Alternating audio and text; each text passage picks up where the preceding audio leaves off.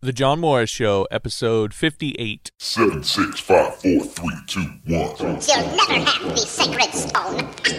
Oh, this you crazy mother.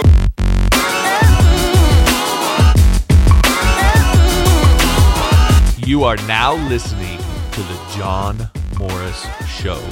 My name is John Morris, Army veteran turned freelance web developer, and each week I bring you a fresh look into the latest news, advice, and next steps for the self made web designer and developer to help you reach your dream of coding for a living faster.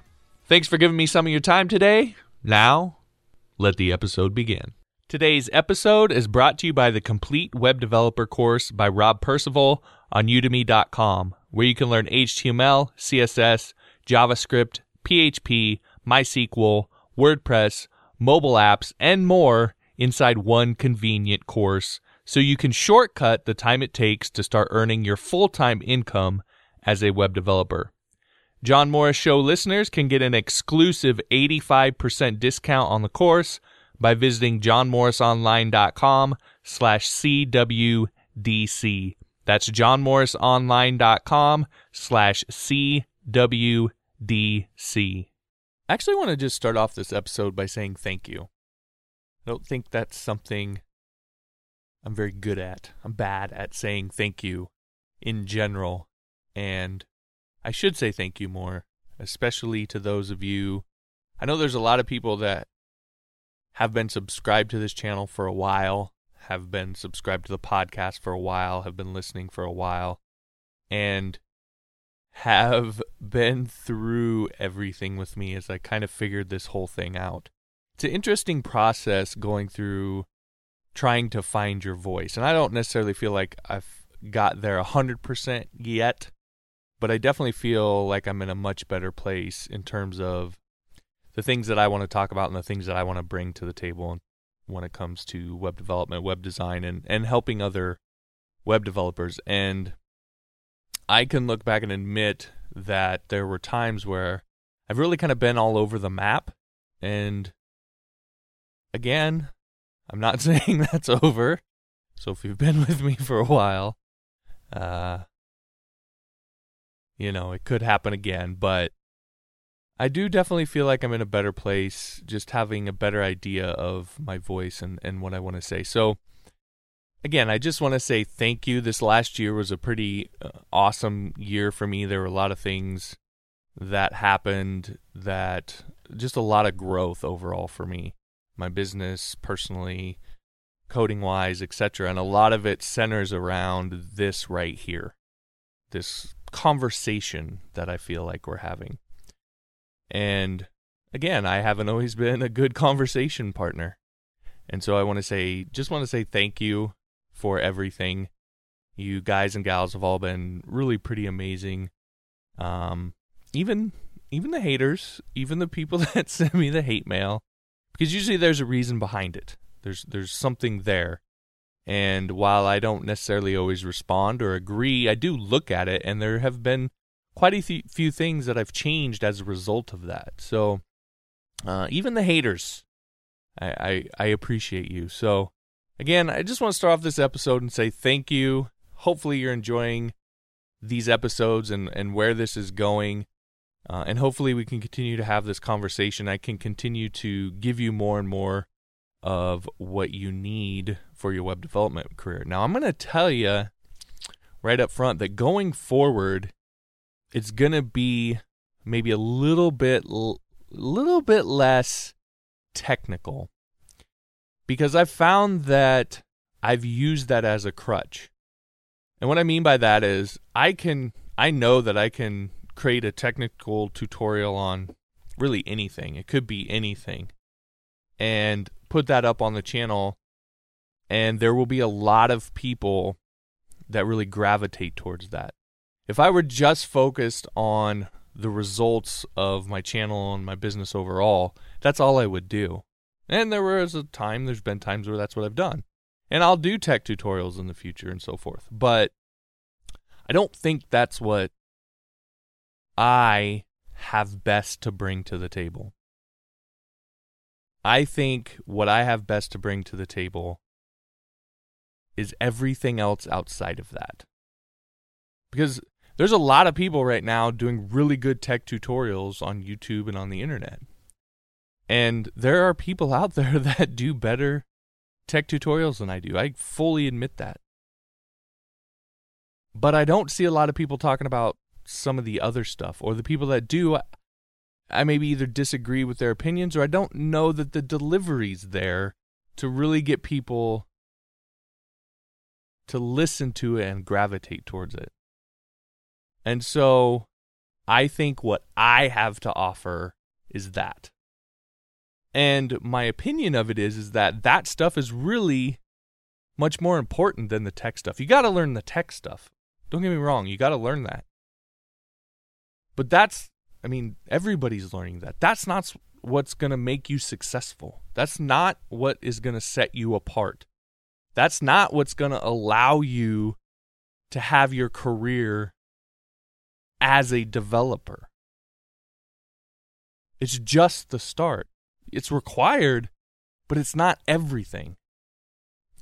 And again, there's plenty of people out there teaching that stuff. You can go anywhere. I mean, you could you can't go on YouTube without tripping over a tech tutorial. You can go to YouTube or Udemy, Udemy and buy courses for pennies on the dollar and learn that stuff. But again, I don't think that there's a lot of people talking about the other stuff. Uh, and so that's what I want to do. And so if you've been a long time listener, even if you're a new listener and you that's something that you're you maybe wish I did more to tech tutorials. Know that w- this is the way I would do it. Again, I have tech tutorials. Watch those, of course, right?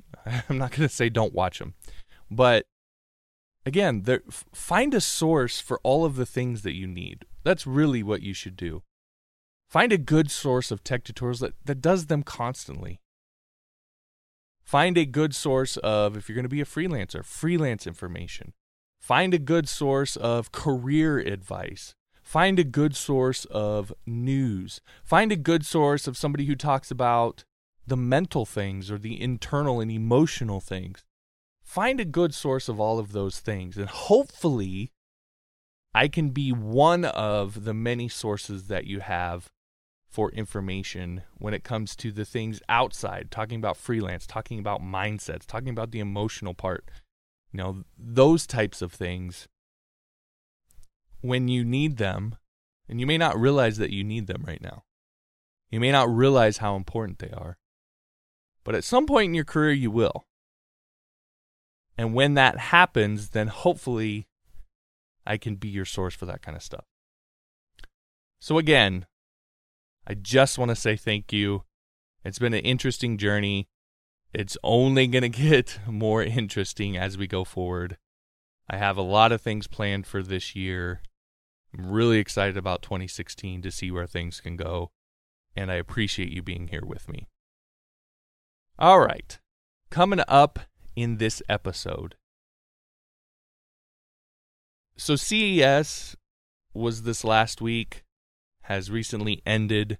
I talked about it last week that it's not necessarily necessarily something where you need to just watch the whole thing beginning to end, but you do want to pay attention and see what's happening there. And really what I try to do is spot trends.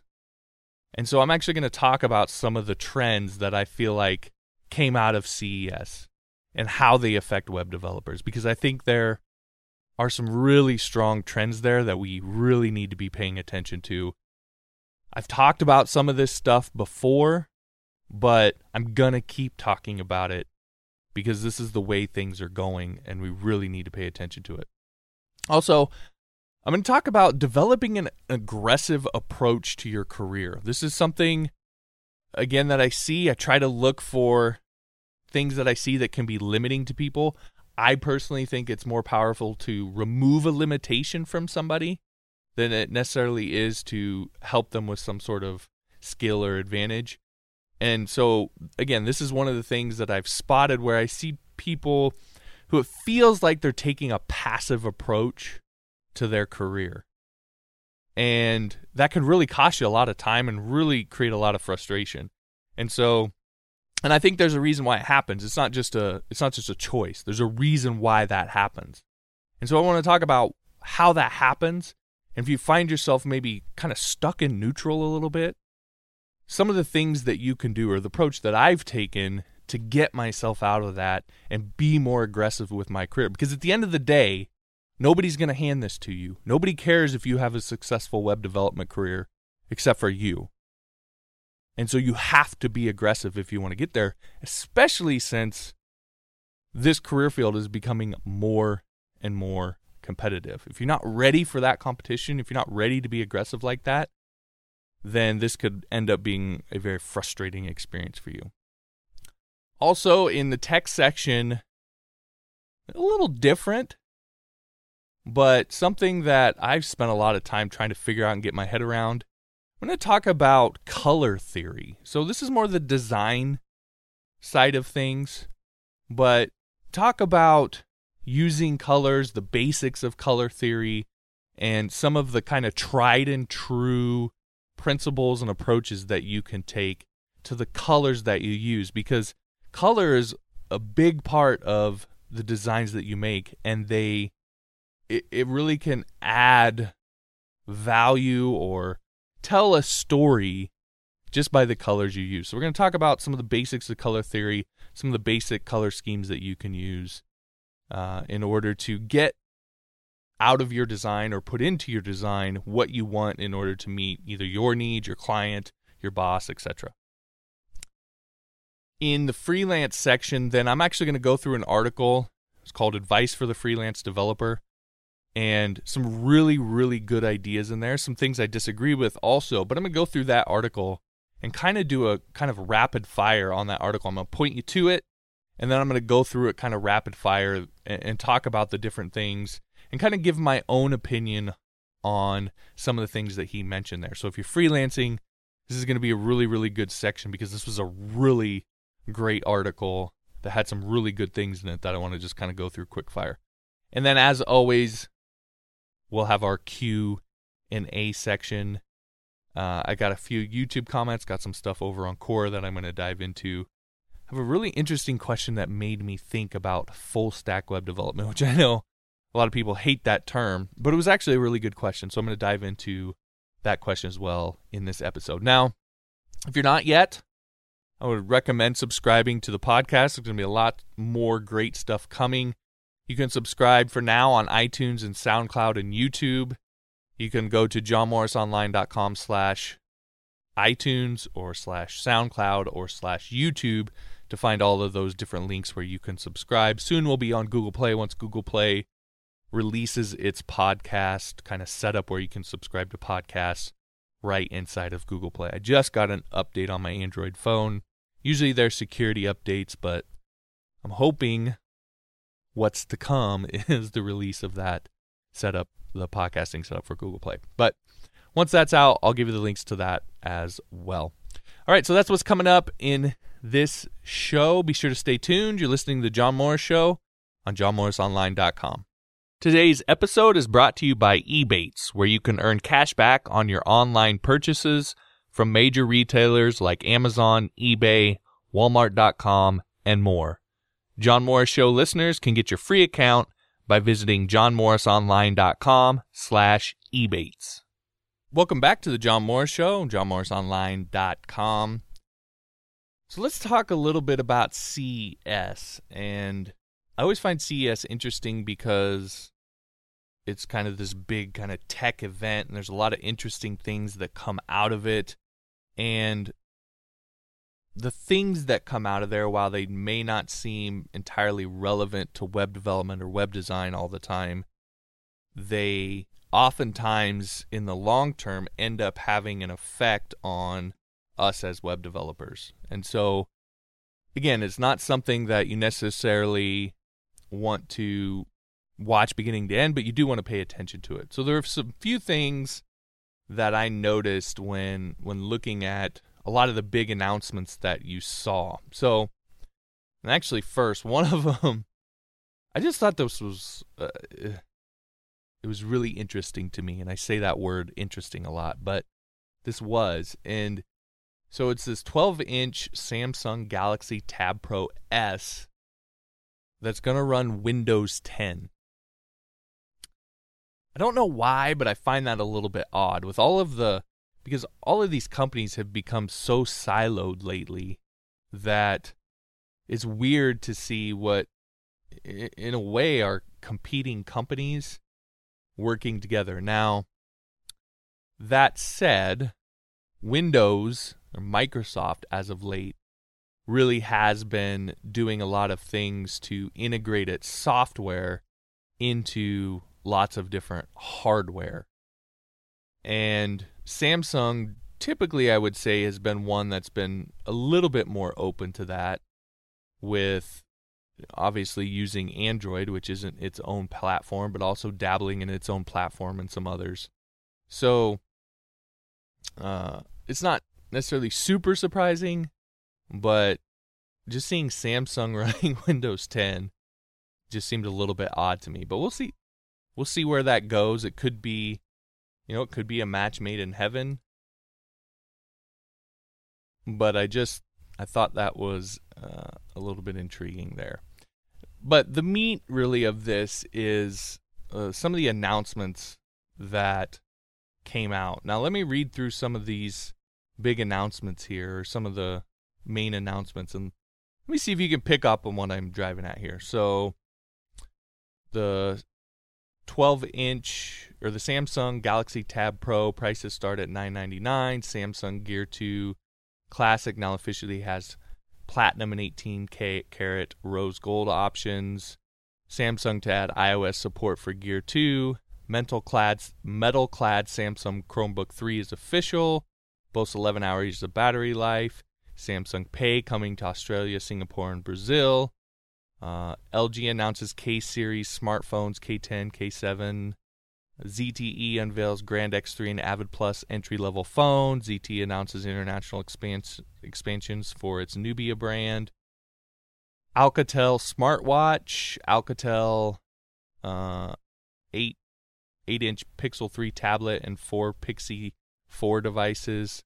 BLU, Vivo 5, and Vivo XL are official with 5.5 displays. Asus ZenWatch 2, Asus ZenFone Zoom.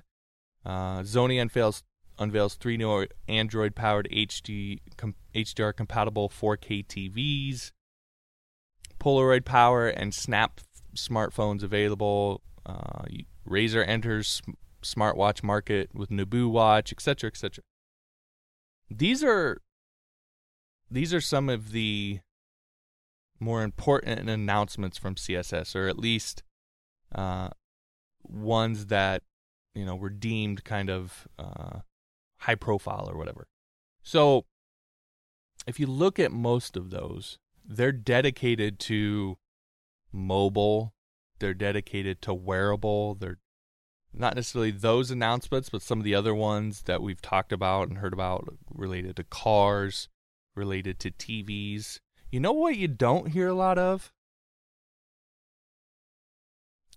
You don't hear a lot about the desktop, do you? You don't hear a lot about the laptop. You did get the Chromebook in there, but I mean, some people might consider a Chromebook a mobile device, although that's probably not technically true. But you had the one announcement about a laptop.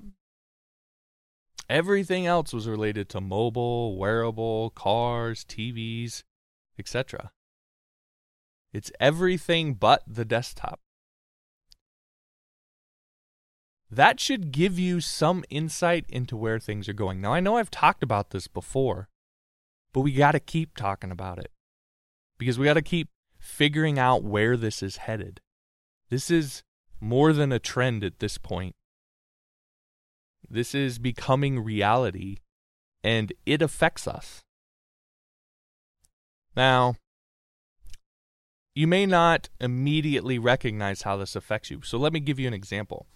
I did a YouTube video a while back actually on how to create a social network. Now, this was part of a paid course that I offered probably seven or eight years ago. And it got to the point where you know, I, it it really charging for it.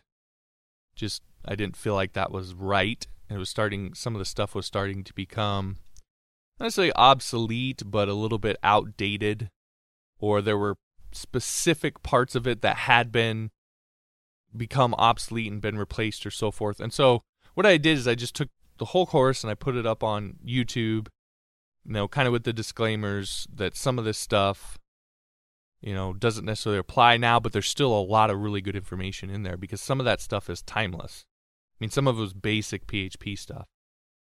Right? So, a part of that was creating a social network and and talking a lot about more about the theory of creating a social network than the just hard hard coding on it. But uh, that video became really really popular and I've got a had gotten a lot of questions, a lot of people talking about it, asking me about social networks. And so I had wrote a comment on there, and I'll link to this video on the show notes page for this episode, johnmorrisonline.com slash 58. I'll link to this video or link to that comment so you can kind of read it. I basically said that I don't think that building a social network as a developer, if I were sitting down to think of what can I do to make an impact, make a splash, make a name for myself, um, put myself out there in a dramatic way, which was what a lot of people were kind of, you know, a lot of people watch The Social Network, that movie, and they want to build the next big thing. So it felt like people were seeing a social network as the next big thing. And I said, I don't think a social network is the next big thing. And I still don't think that. And the reason why is important. Why do I think, and a lot of people think, that social networks are not what's coming? That's not the next big thing. That's not where tech is headed or, or, or going. It has a lot to do with mobile. Mobile changed social networks. Look at everything that's coming out related to the big social networks. Look at what Google's doing. Google just blew up Google Plus, basically, and are breaking it down into a series of smaller apps for your phone or your tablet. Facebook has been maybe less dramatically doing the same thing. Facebook Messenger, which had a there's a bunch of hoopla around that, and despite everybody saying they didn't want it, Facebook did it anyway. And now do you hear many people complain? Not really. Instagram, they bought Instagram for photo sharing. They have a groups app. They have a number of other apps out there. They're basically, this is what I call the appetizing of social networks. The reason that's happening is because the social sphere is is is breaking down into niches.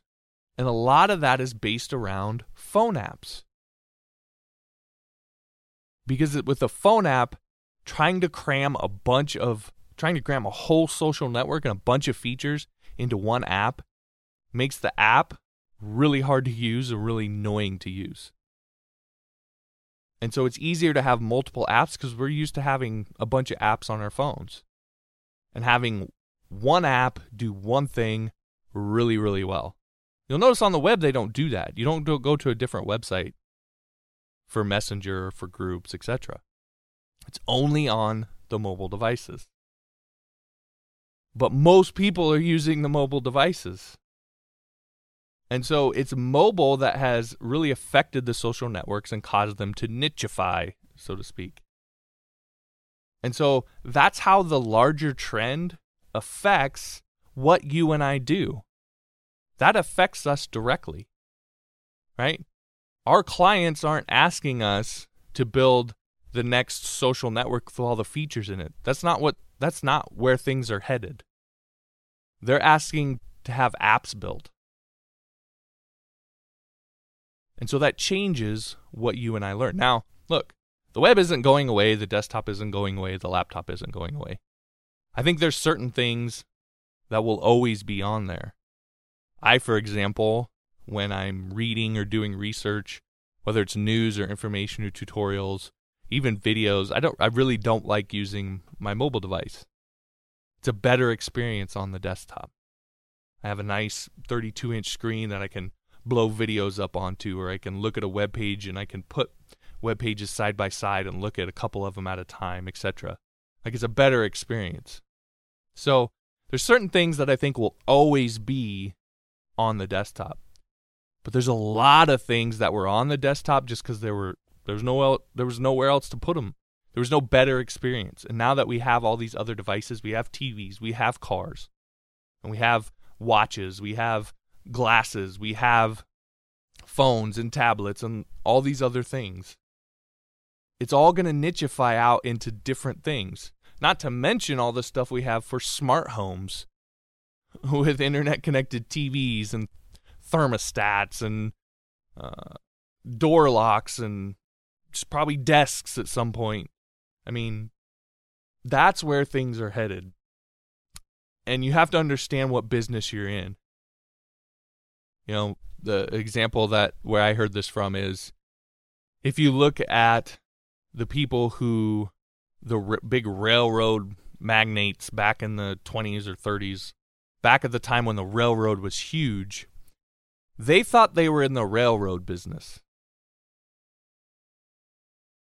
But it turns out they were in the transportation business. And when cars and planes came along, passenger transportation via train pretty much died. So you have to understand what business you're in. You're not in the PHP business or the HTML business or the CSS business. You're in the technology business. You're in the enabling people with technology business or helping people with technology business. That's the business you're in. And so, where the tech goes, you don't get a say where the tech goes. You have to follow it. And that's where it's headed. All right, coming up next, I'm going to dive into developing an aggressive approach to your career. I see a lot of people out there who I feel like are being passive with their career, who aren't being proactive and taking the steps aggressively to get where they want to get as fast as possible. And I think there's a reason behind that. I don't think it's laziness. I don't think it's, you know, uh, that they don't know that, that they don't feel that. I think a lot of people feel that they're stuck in neutral or stagnated. I think they're, I know for me, and a lot of people I've talked to, there's a reason why. And so I want to attack that reason why. So if you've ever felt that, ever felt stagnated, maybe not now, you felt it before and had a hard time getting through it, then you'll definitely want to pay attention and stick around for the next segment, segment where I dive into that. You're listening to John Morris Show, johnmorrisonline.com. John Morris here for the complete web developer course by Rob Percival on udemy.com. Now here's the deal with this. Do you ever get frustrated constantly searching the internet for tutorials to learn how to code? Are you worried that learning how to code is taking longer than it should? Do you just wish you could learn everything in one convenient place so you can get on with earning your living as a web developer? Well, that is exactly why Rob created the complete web developer course. Everything you need to know HTML, CSS, JavaScript, jQuery, PHP, MySQL, WordPress, APIs, and mobile apps in one convenient course.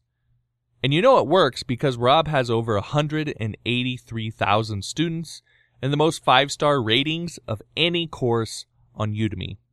Now, here's the best part John Morris Show listeners can get an exclusive, and this is just for you guys only, an exclusive 85% discount on the course simply by visiting johnmorrisonline.com slash CWDC. So look, quit pulling your hair out trying to find good tutorials on the web. Do the smart thing and hit up my man Rob's complete web developer course with the slick 85% discount right now. Visit johnmorrisonline.com slash CWDC and you'll be all set. Welcome back to the John Morris Show on johnmorrisonline.com. In this segment, I want to talk about developing an aggressive approach to your career. Now, this is something that I see, just kind of feels like with the people that I talk to sometimes, that they're taking a passive approach to their career. Now, what do I mean by a passive approach? Well, it feels like they're kind of waiting to be told what to do or waiting for things to happen to them or for them or waiting for that moment when it kind of all clicks for them and then they just know what to do. And if you're waiting for that, you're going to be waiting a while. Now, I don't like to say this, but I am getting a little bit older. You know, moving into my 30s, 34 years old at this point, about to turn 35 in a couple months. And I know that as you get older, it can be a little bit harder to push yourself sometimes. And in general, it can just, I mean, you can be young and it can be hard to push yourself constantly to where you feel overwhelmed. Some people, you know, it's the opposite. Although the, a lot of people that are in this scenario, they don't feel like they're being passive. Right? They feel like they're running in circles, but they're getting nowhere. And there's a reason why this happens, in my opinion. And that reason is I feel like fear can be a huge inhibitor. You know, it's easy to sit at your own computer and code things that only you see or create content that you never upload or have opinions that you never share. Right? It's easy to do that. It's difficult to put those things out there because somebody might disagree. Somebody might say you're wrong. Somebody might critique you. You might actually be wrong. And so fear can be a huge roadblock for a lot of people and stop them from being aggressive with their career and really putting themselves out there and taking the things that at some point you're gonna have to do. And and the trick is what we tell ourselves is that if I just get good enough at X, Y, or Z, that that I'll never feel fear when I go to do this thing. And that's not true. No matter how prepared you think you are, if you're scared of doing something, you're going to be scared of doing it until you do that exact thing. And so I believe that fear, especially fear of taking some sort of action to benefit your life, comes from what it stems from really is not believing in yourself. I believe that a lot of people believe that they're not very good at stuff, that they're incompetent. and that stops them from being aggressive. Now, the only way that you can then overcome that fear and be aggressive with your career is you have to learn how to believe in your abilities. You have to learn how to believe in yourself. And I don't mean that I'm not the new age sci-fi guy that just believe in yourself and everything will be okay. Right? You can't just want to believe in yourself. There's things that you have to do. Your brain is too smart for that. It knows when you're not good at something. So you have to do things specifically to make yourself believe. Now, this is both just in general to have confidence overall and in very specific things. And that's the insight, that's the key that gets you to how you actually go about doing this. Because belief or confidence comes from competence. You gain confidence when you're good at doing something. And so you have to put in the work to reach competent competence in order to create that belief. Now that seems like it's a kind of a circular uh, a circular method there. But there's a pr- an approach that you can take. There's a way around this. So the approach that I took was to focus on increasing my competence in really specific areas, very small, simple things. And I'm sure you could look at what you're learning now, coding wise or development wise, career wise, whatever, and find some very small, specific things that you could master. And the smaller, the simpler, the easier, the faster you'll be able to do it. And here's the key as you master those simple little things, you're going to gain confidence about those individual things. But overall, your confidence is going to improve. So if you want to prove your confidence when it comes to web development, don't think about trying to learn all of web development. Don't even learn think about trying to learn all of PHP or CSS or HTML, right?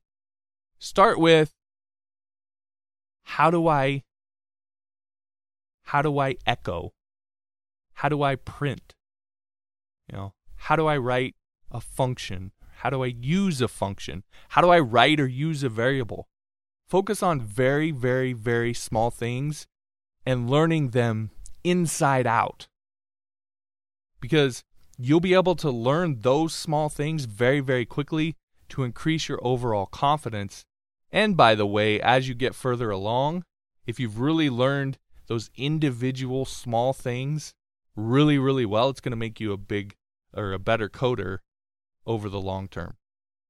If there's one thing that I would wish I could go back and do, that would be it. Is to try to not move so fast and learn the little things more in depth because there's been plenty of things that I've had to go back and relearn. Uh, and it takes more time that way. So, again, focus on those small things, get confident with those small things. And as you do, your confidence overall will grow. And that's going to make it easier to tackle the larger, more complex things and to deal with inevitable setbacks. You will have setbacks. But if you've grown your confidence overall, you can get by those things. So, what I would do, what I suggest you do, is just look at where you're at right now. Whatever it is that you're working on, you're learning, look at it and pick five really small things, each of which you think you can master in about a week.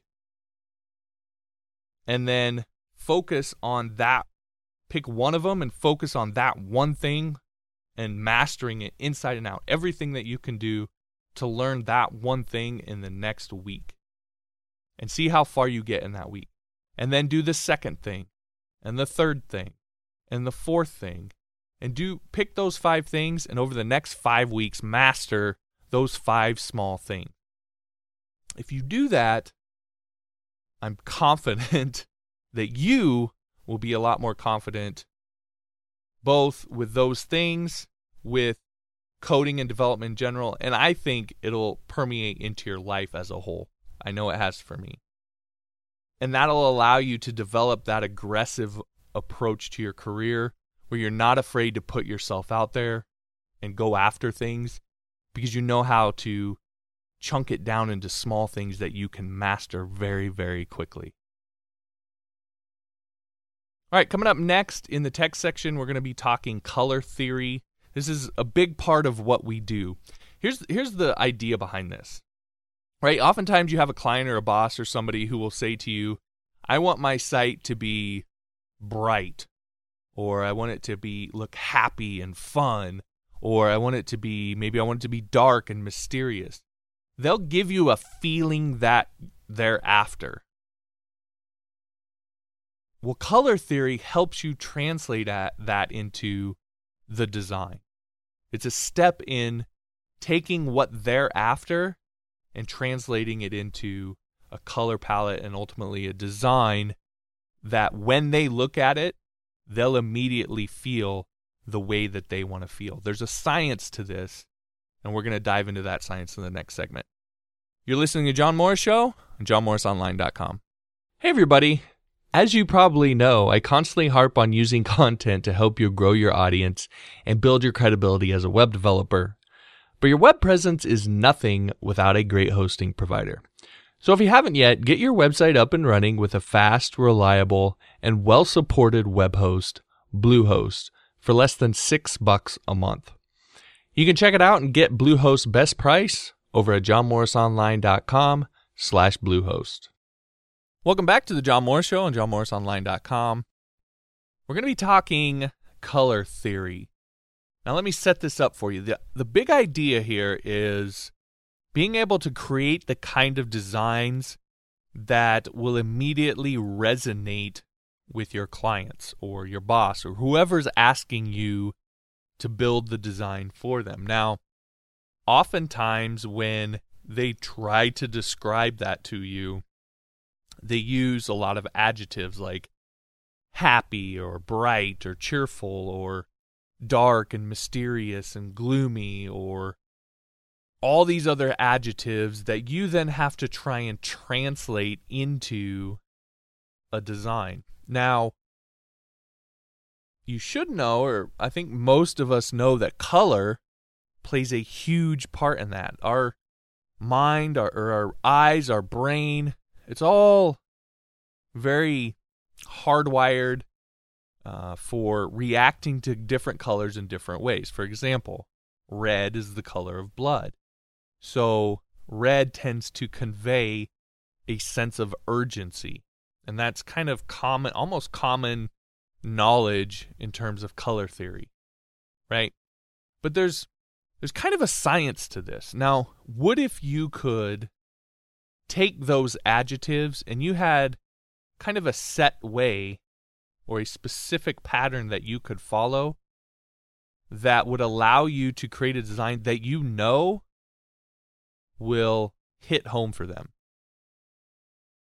Well, that's kind of that's what we're after here and that's what we're going to talk about with color theory is how to do that. All right? So, to do that, we need to go through a few basics. Now, I'm referencing a YouTube video here and I'm kind of putting my own interpretation on this. I'm going to link to that YouTube video. It's called Color Theory Basics. I'm going to link to that YouTube video on the show notes page johnmorrisonline.com slash 58. I recommend that you go take a look at that. The thing that I didn't necessarily like about that video is it kind of gives you a lot of information, but not necessarily a process for applying it. I want to give you a process for applying it. So hopefully that's the value I can add uh, in this segment. So let's start with some basics. First off, the primary colors are red, blue, and yellow. Now, I know in web development, you're probably in graphic design, you're going to see RGB and you're going to see CMYK. Those are pretty standard kind of ways that we work with colors. But the actual primary colors are red, blue, and yellow. All the other colors can be made with these colors. So, and, and we kind of know this. If you combine blue and yellow, you get green. If you combine red and blue, you get purple. If you combine red and yellow, you get orange, etc. So, you can make all of the other colors with these three primary colors. And you have what are called primary colors, secondary colors, and tertiary colors. So, primary colors are red, blue, and yellow. The secondary colors are basically what happens when you mix these in different combinations. So, if you mix blue and yellow, you get green. Green is a secondary color. If you mix blue, red, and blue, you get purple. Purple is a secondary color. If you mix red and yellow, you get orange. Orange is a secondary color. So those are kind of all your secondary colors. Now, your tertiary colors come from mixing your primary colors and your secondary colors. So if you mix green and yellow, if you mix uh, blue and purple, etc., you get all of your kind of tertiary colors. What I recommend you do is just go online. Matter of fact, I'll link to one on the show notes page at johnmorrisonline.com slash 58. I'll link to a color wheel so you can actually see all of this in action. Okay. But those are the primary colors. Now, there's terms that we use, and these are, especially if you're in Photoshop, I know knowing this stuff has made a big difference for me having some idea of what I'm actually trying to do with these things because a lot of these will be settings in Photoshop. So there's some terms that we use when we talk about color. The first one is hue. Hue is essentially the color. It's the name of the color. It's red, it's blue, it's green, etc. So hue is you can just think of hue as the color. Saturation is the intensity of the color. And so the more intense essentially the more the brighter the color is going to be, whereas the less intense, then kind of the darker uh, it's going to be. Again, something to know if someone says, I want a bright looking website, then you may want to stay on the more intense side with the saturation.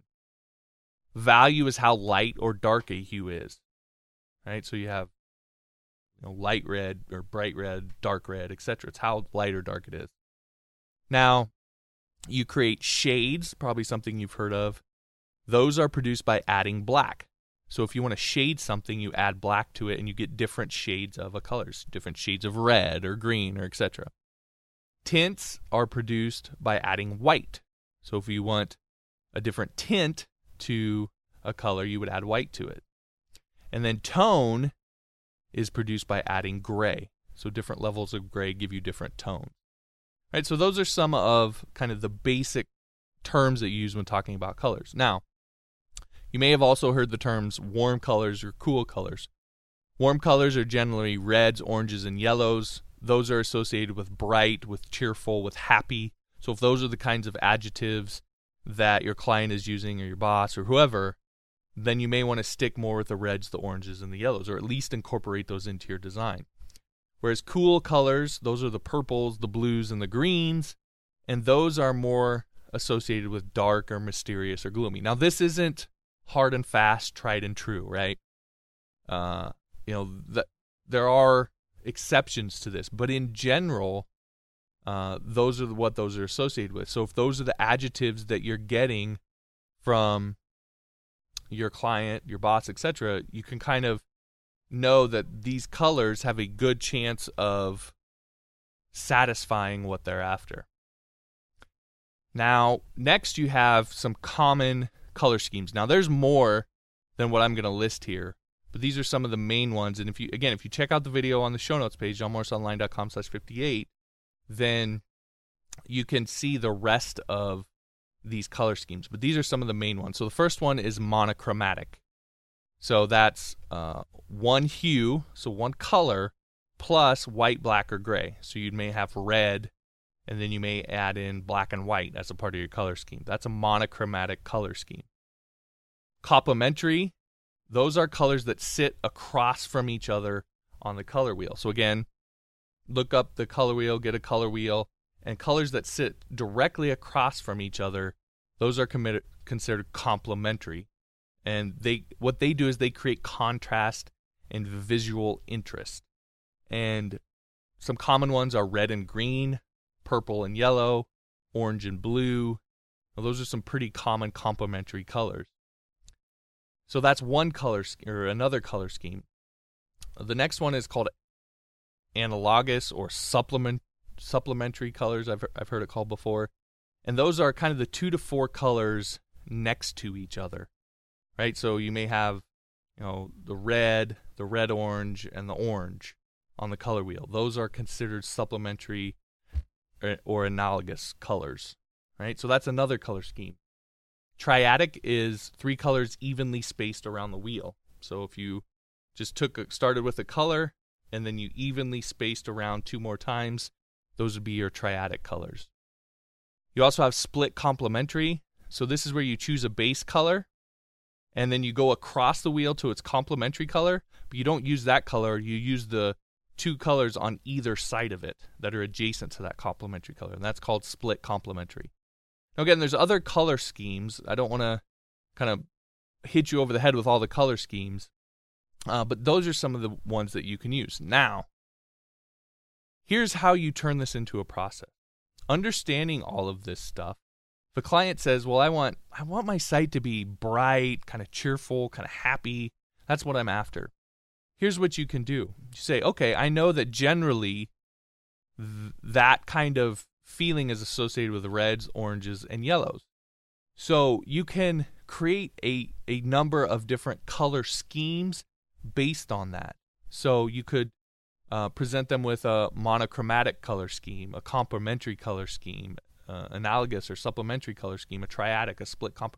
You can give them those options and know that there's a good chance that they're going to it's going to give them the feeling that they're after and you can help to identify what kind of color scheme they they they like within the colors that give them the feeling that they're after right? So you they may say oh i really like this one and it be the monochromatic color scheme.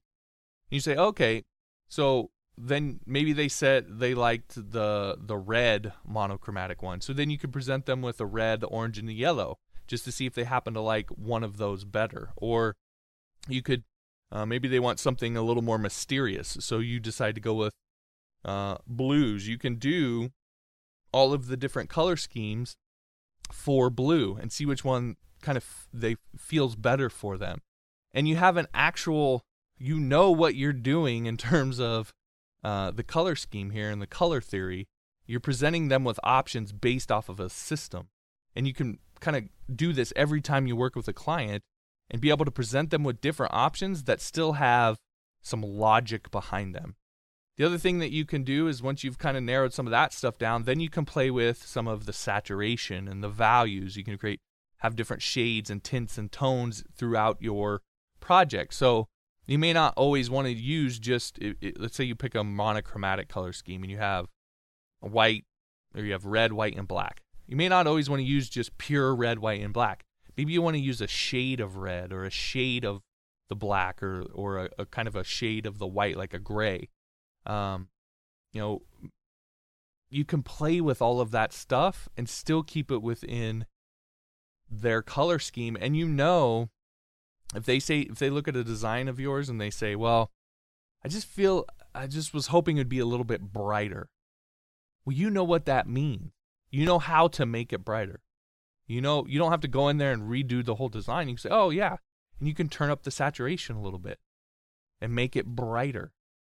Okay, so all of this stuff gives you something to operate on when you're creating your designs. And if you follow that pattern of taking, having them describe how they want it to feel, and then matching that to the warm colors, cool colors, and then presenting them with different color schemes for the color options that match the feeling that they're after, you can have a system for systematically identifying what color scheme they're going to like the best instead of all like this mess of going back and forth and guessing and so forth. Okay, so that's a process based on color theory for helping you identify the color scheme of the designs that that you're creating.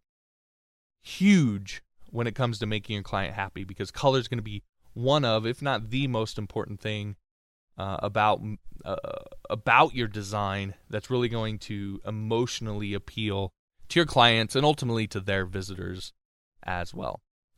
All right, so that'll wrap it up for our color theory for the day. Coming up next in the next segment, I'm going to be going through an article over on Medium that I thought was fascinating called Advice for the Freelance Developer, which is maybe not a super intriguing name, but trust me, the article is a really, really good article. I'm going to be walking through kind of rapid fire some of the advice that's mentioned there and, and adding my own two cents to it. There's lots of things I agree with, a few things I disagree with. I'm going to be talking about that and why in the next section. You're listening to John Morris Show on johnmorrisonline.com. So I just realized something. I'm always harping on how important creating blog content is for getting new clients to your web design business. But what if you don't have a blog and you're not sure how to get one set up? Well, don't worry because I've just created a new tutorial on how to start your blog in less than 15 minutes. So, in less than 15 minutes from now, you could have your blog up and running and creating content that's going to help you attract new clients for your web design business. In order to take this tutorial, you want to head on over to johnsbloggingtutorial.com. Again, that's johnsbloggingtutorial.com. Head on over and let's get your blog started today. Welcome back to the John Morris Show on johnmorrisonline.com. All right, let's talk about freelancing and this article that I was reading over on medium.com. Again, I'll link to this over on johnmorrisonline.com slash 58. That'll be the show notes page for this episode. I'll link to this article over there. And just a really great article, kind of a rapid fire uh, set of pieces of advice for freelance developers. So I'm going to go through each one of these and kind of give my thoughts on each one. So the very first one, I actually had to chuckle at the very first one. If you've been following me for any amount of time, you might think that I disagree with this, but not entirely. So the first one is avoid freelancing sites. So he says, I never bother with developer cattle mills like Elance. They artificially deflate your value and are basically a breeding ground for cheap clients. Now, again, if you've listened to me for a while, you'll you'll know that I actually recommend using freelance sites if you're starting out. But I, I still actually say those same things that he said. I, I tell you they are uh, meant to deflate your value and get you to charge less for your services. That's exactly what they are. Uh, however, they're also a good way to learn. They're a good way to build a reputation. They're a good way to, to prospect for long term clients. They're a g- good way to learn how to work with clients. They're a good way to find your niche. You just have to know you're going to be paid less to do all of it. So that's why my advice is not necessarily to avoid them, but don't base your entire business around them and get off of them as soon as you possibly can. So uh, I had to chuckle at that one a little bit because uh, it, eh, you know, it's not fair to be honest. I mean, the freelance sites provide a, a valuable service to both clients and developers, right? I mean, they're not trying to be that way necessarily, but that's just what happens. So, uh, again, I don't say I don't think you necessarily need to avoid them, but definitely want to get off them as soon as possible after you've gone through kind of those initial steps of getting yourself in check and, and figuring out what you want to do. Next is go to meetups, conferences, and events, uh, specifically tech or programming related. Speak at meetups, conferences, and events. Uh, work on side projects and present on them. And you want to establish yourself as a knowledgeable developer who gets stuff done. I could not agree with this more. I this is something looking at myself that I I personally need to do more of I do go to events and conferences and so forth, and every time I go, it's you know, there's a series of things that happen. I'm humbled in ways. I'm also encouraged in ways. Uh, it just it really to get out and meet other developers. It really gives you a sense of the community, where you're at. You're probably further along than you think you are. There's probably more people who are struggling with the same things that you are than you think there are uh, and it helps you to really kind of see that. The advice about speaking at these events, uh, even better, as much as they'll let you, do it. Because, again, I, I said this at the beginning learning the code isn't enough. You have to be able to communicate, you have to be able to articulate your ideas.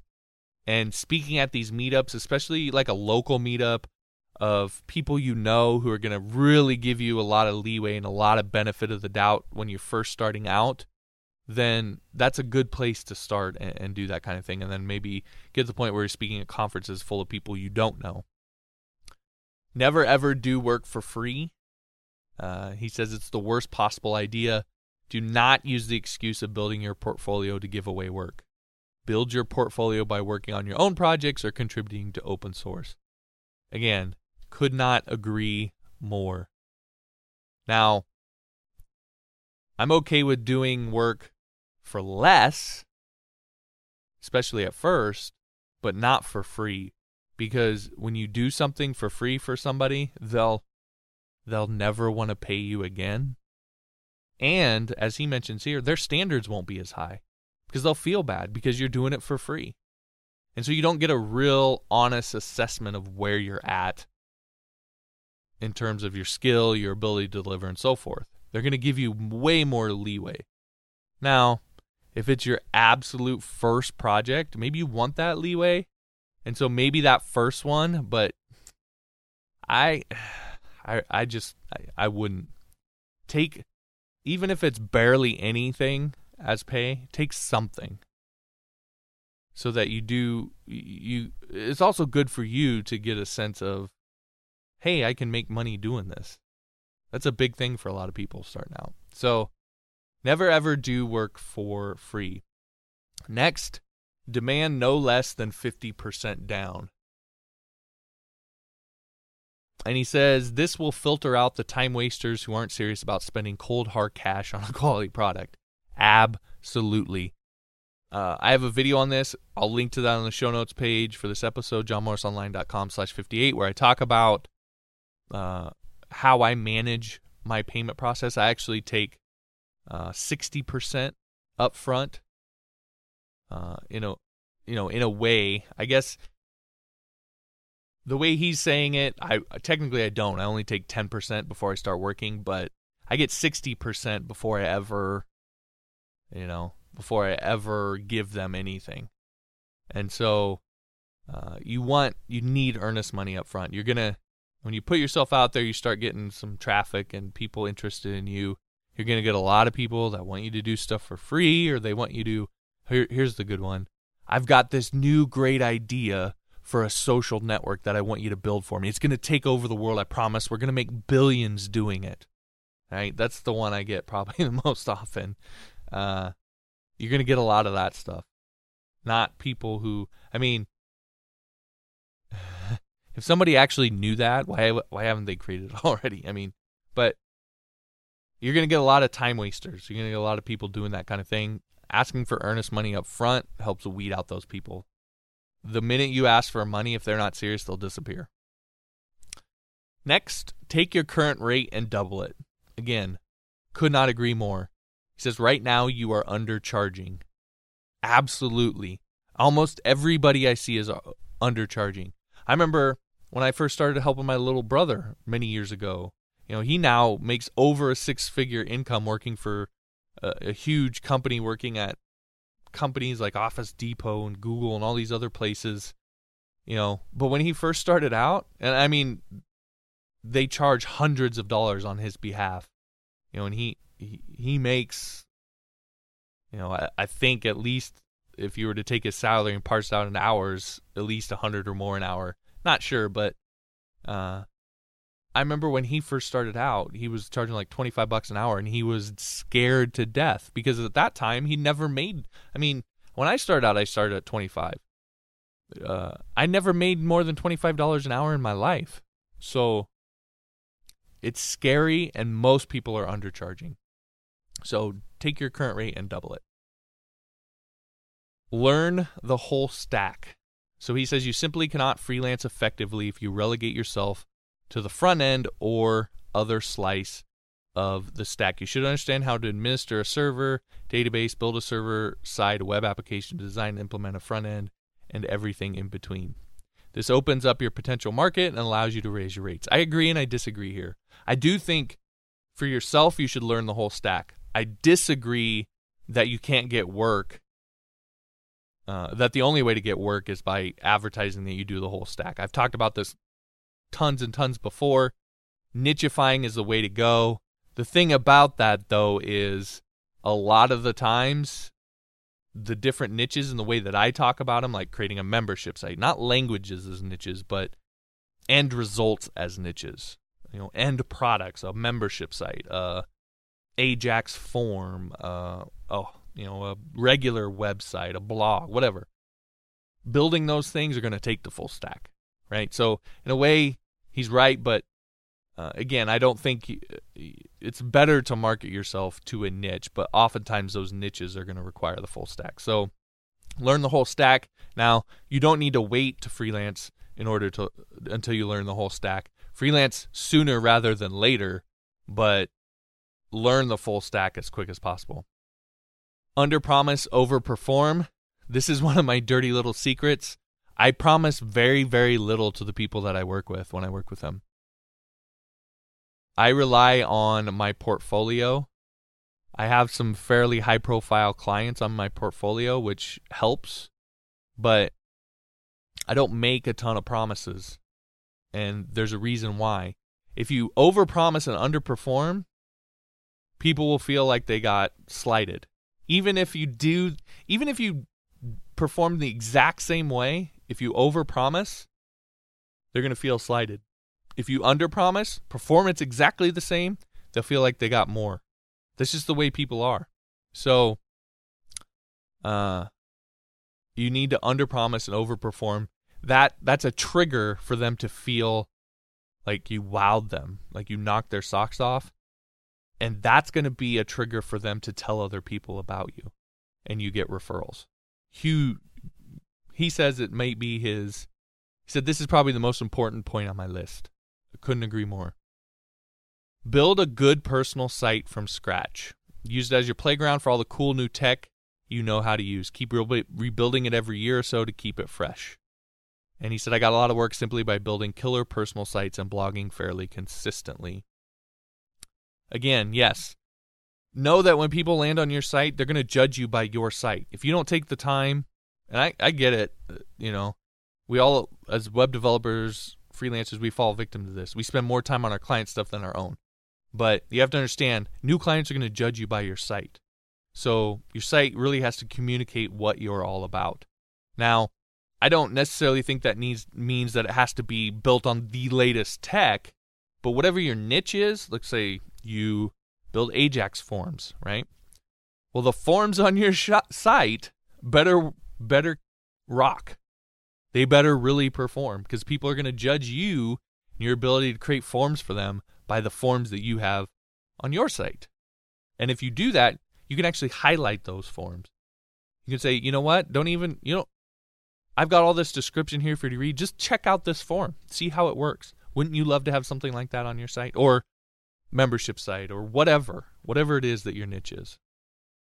Um, next, look for the holy grail, long-term contract with a large company. Again, another one of my dirty little secrets. I my uh, my career now.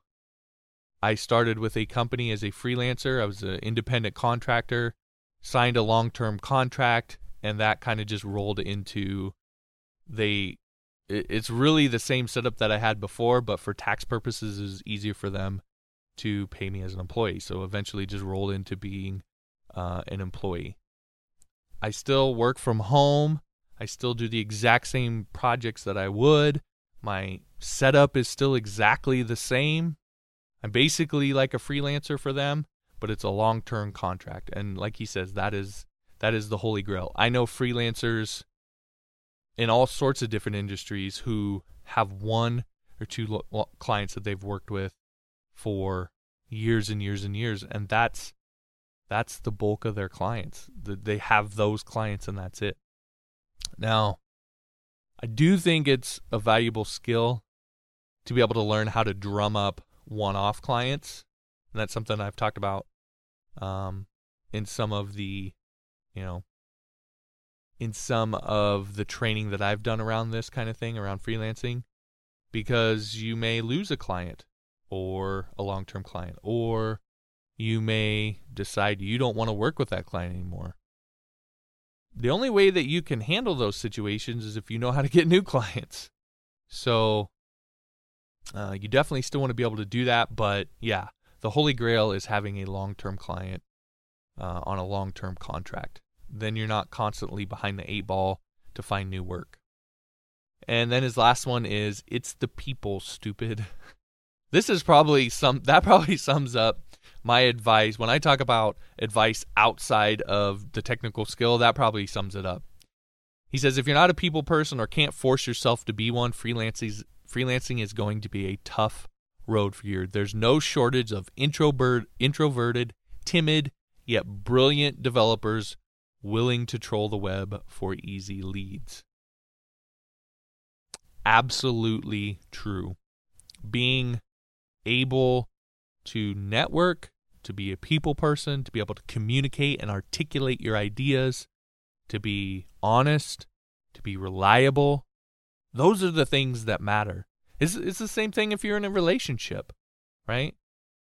If you're in a relationship with somebody and, you know, you can fix the sink, is that going to make up for the fact that you lie to them all the time, that you go days at a time without communicating with them, you're always late, you never do the same things that you say you're going to do, etc., etc. Does knowing that technical thing make up for all this other bad stuff? Of course not. But all that other stuff, if you don't know, if you can't change change a tire, if you're someone who's easy to communicate, you're honest, you know, you do what you say you're going to do, you're on time, you're reliable, etc. Those things will easily override not being very good with some of the other more technical stuff. It's like any relationship. Yeah, you need the technical skill because you got to do the job, but that's not what's going to make clients love you. It's all the other stuff. So, absolutely a thousand percent couldn't agree more. It is the people. So, again, I'll link to this article over on the show notes page for this episode, johnmorrisonline.com slash 58. I recommend going through and reading this article because there's a lot of points in here or, or, a lot of fleshing out of these points that I didn't necessarily cover. I kind of inserted my own stuff, and he has some really good stuff in here. Also, I think it'd be worth going over there and leaving him a comment or recommending his article and saying thanks for the article. This is a really great article that I think we all uh, can learn from. So be sure to do that. JohnMorrisOnline.com slash 58. All right. Coming up in the next segment, we're going to get to our Q&A. I have some really good Q&A questions for you. One about full stack developers that made me think a little bit. I hadn't really thought about this before. Um, and so I think that that'll be something that'll be intriguing for you to learn from. All right, that's what's coming up next. You're listening to John Morris Show on johnmorrisonline.com. Hey, quick question for you. Are you running a WordPress site? If so, then I want to recommend to you the premium WordPress hosting service, WP Engine. Now, what makes WP Engine different than a lot of web hosts out there is that it's designed specifically for WordPress with advanced caching and security implementation to keep your WordPress website up and running and running as fast as possible. And we all know how important speed is on the web these days. So if you're running WordPress and you don't have WP Engine yet, be sure to give it a look. You can get their best price at johnmorrisonline.com slash WP Engine. Again, that's johnmorrisonline.com slash WP Engine, all one word. Check them out. You're going to love your WordPress hosting. Welcome back to the John Morris Show, johnmorrisonline.com, and it's time for our weekly Q&A. So, this Q&A are questions that I receive throughout the week whether YouTube, Twitter, Quora, via email, whatever. Uh, I try to answer your questions. So if you'd like to submit a question to me, you can email me, john at johnmorrisonline.com. You can hit me up at Twitter at jpmorris or over on YouTube, johnmorrisonline.com slash YouTube, or johnmorrisonline.com slash Quora if you'd feel free to answer me or ask me over there as well. All right, so let's dive into these questions. So the first one's actually a statement that I just wanted to address. It's not necessarily a question, although uh, you can maybe take it that way a little bit. Anyway, it says, I think sometimes the clients focus too much on cu- customizing little aspects of the site but not focusing on the big picture and therefore wasting time on things that could be better spent doing something else. Now, look, this is true. I've felt that way before where I felt like a client was focusing on something that was not important. But what you have to understand is that there's two things. First off, their their goals are different than yours right? And so you have to be able to understand, you have to be able to look at, and they're not necessarily going to take the time to do this for you. Now, and you could say, well, I'll just never work with clients that do this. You'll probably never work with clients then, right? You have to do this. So you have to identify what they're really at, why they're doing that, and try to understand where they're coming from. Because oftentimes their goals are different. Our goal, especially as a freelancer, is to get it done and move on to the next one, oftentimes. That's okay.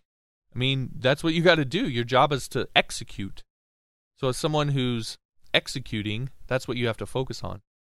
But you have to consider that they're thinking about all the people that are going to be visiting their site. They're going to be thinking about all the people that are using all of the different parts. And sometimes that little aspect of the site that you don't think is important, maybe it's a legal thing, or maybe it's a thing, if it's a corporate client, it's something from their boss that just has to be there. Or maybe it's something that they've identified having worked in that industry for a long time that is crucial to credibility or uh, having any sort of success uh, in that particular industry. We don't always know where that stuff comes from. Now, yes, yeah, sometimes clients are just being silly, right? It's true. But you have to try and understand where they're coming from. A lot of times it's just fear, right? I've had that before. Plenty of times where clients are they're just scared to launch it. It's their baby and they're scared. So you have to recognize that and help them through that. It benefits you to do that. The second thing is is it's our job to guide them. It's not I don't buy the idea that our job is to just simply execute and do exactly what our clients tell us to do. I've never bought that. I'll never buy that because we are the subject matter expert. And if they're doing something that's completely out of line, it's our job to say something. Now, depending on what it is, I'm not saying that you necessarily need to refuse to do it. Right? That that can make you hard to work with if you're someone who's always refusing to do ev- uh, everything that you don't agree with. But if there's key important things like things around security or privacy, etc., then I think there's times when it's okay to refuse to do something. There's also times when it's okay to not go that far with it, but to say something and guide them in the right direction. That's part of our job because we're the subject matter experts. So if you're finding that there's a lot of frustration in working with your clients based off of this kind of statement, take some time to look in the mirror. There's usually something that you can do to help alleviate that. Now, it's probably going to require a little more work and maybe you stepping out of your comfort zone a little bit, but there's usually something that you can do to help alleviate those issues. Now, again, if you're working with a client where you do all those things, you've tried everything, and they just, there's all these things that you just flat out, then maybe it's time for you to move on from that client. And it's going to be better for both of you. But I've found most of the time you can figure it out. All right, next is another question that I received. I believe this one was on YouTube. Says, Great video. Quick question though. I understand the fundamentals of JavaScript, but what's your advice on knowing what to use and when? For example, let's say I want to build a complex banner slider. Should I first find a few code examples online and then read the JavaScript line by line to get some ideas? Now, this was in reference to a video that I did about learning new things, and one of the pieces of advice was to build actual, to build real world things.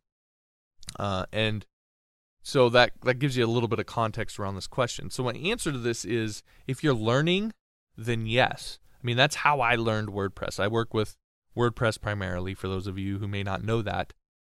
And that's how I learned it. That's how I learned that's really what got me into coding was I was trying to build stuff for myself and others and I wanted to do a specific thing and I couldn't do it. So I would go and at first, I was just taking products that were out there. So maybe, let's say it was a slider. I'd go find some of the JavaScript sliders out there and I learned how to use them and customize them and so forth.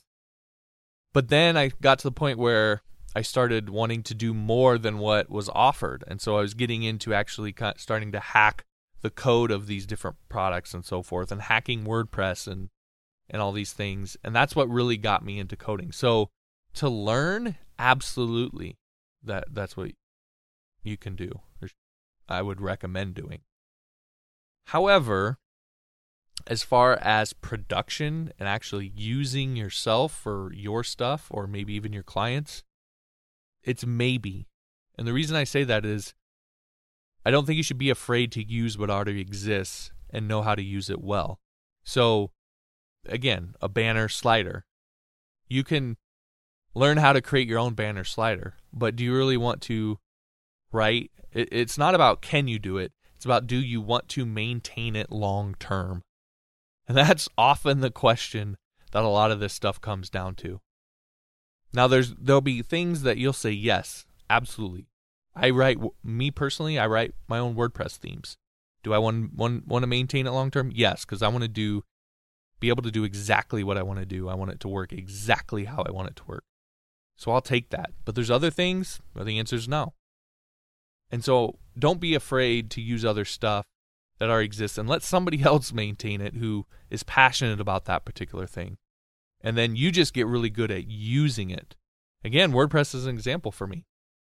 You know, I, I create a lot of content, need content management systems, clients want that kind of thing. Do I want to write a, a CMS and maintain it long term? No. Not one bit. So I'll let WordPress do that and I'll learn how to use it really well and rely on that system. So there's kind of two answers to that question but uh, that's how I think I would handle that. All right, the final question is this is the one I never really thought about this before. And as I started thinking about it, it's like, huh, that's interesting. I hadn't thought about that. So it says, What do you do in a regular day as a full stack developer? And I, I again, I just maybe it's just me. I never I never thought about that before and the point I think that, or what he was after is, you know, do you use all of that stuff on a daily basis? And the more that I thought about it, it's like, yeah, actually, most days include bits of every language. So I'm rarely asked to do one part of a project, right? I'm, I'm rarely asked to do just the back end stuff or just the front end stuff.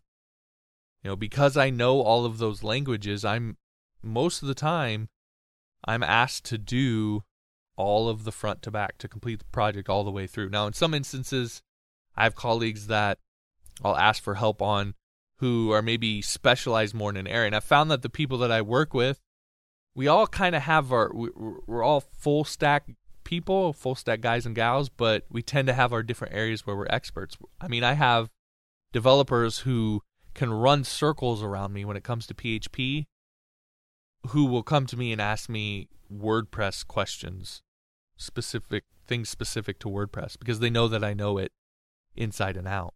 And then I'll go to them for like PHP questions or I have people ask about CSS or even graphic design and marketing and so forth. So it's good to have a kind of mastermind around you like that.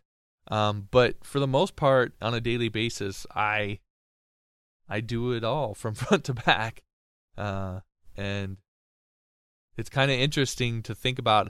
I just my I never really I don't know what it's like to work in an environment where I'm not asked to do that, where I would just be asked to work on one specific part of a project and that's it. It would almost thinking about it feels a little bit strange to me. So, yeah, I, w- I would say, especially as a freelancer, because as a freelancer, again, as I mentioned earlier, you're going to be asked to create results based products, not to just do CSS or to do HTML, you're gonna they're gonna want you to do the whole thing. So especially if you're gonna freelance, you're definitely gonna want to know front to back, full stack, uh, whatever those languages happen to be. All right, so those are the questions that I have for today. Again, if you want to send me a question, email me, john at johnmorrisonline.com, Twitter at jpmorris, johnmorrisonline.com slash YouTube, or johnmorrisonline.com slash Quora. You can ask me any one of those places, and I'll be more than happy to get your question on the show if possible. All right, so that'll wrap it up for this episode. Thanks for listening. Be sure to describe, subscribe on YouTube and iTunes uh, or SoundCloud, depending on what device you have and what you prefer. And as I mentioned at the beginning of the show, also soon will be on Google Play. If you do me a favor, uh, especially over on iTunes, if you leave me a review over there, I'd appreciate that. That'll help me reach more people and more developers with the podcast, and I'd love to reach more people and bring them into our little community. If you like the show, be sure to give it a like and share it with the communities and people that you think will benefit. Again, as I mentioned, if you have a question, comment, or suggestion for the show, you can shoot me an email at john at johnmorrisonline.com. And finally, you can always find all my tutorials, podcast episodes, and more at johnmorrisonline.com, at jpmorris on Twitter, and youtube.com slash johnmorrisvideo. And again, don't forget the show notes page for this episode is johnmorrisonline.com slash 58. All right, everybody. Thanks for listening. I'll see you next week. Hey, everybody. Here's a quick one for you. We all know how important creating blog content is to attract new clients to your web design business. But oftentimes, those first few members of your audience can be difficult to get. Well, I want to help try and get you over that hump and help you get your first few followers. Now, I have a, an audience of over 20,000 YouTube subscribers, email list subscribers, and roughly 30,000 visitors to my website each and every month. And I'd have no problem promoting your website to that audience and helping you get those first few visitors. Now, to get the details on this, you'll have to head on over to johnmorrisonline.com slash publicity, but you'll need to do it before you actually start your blog.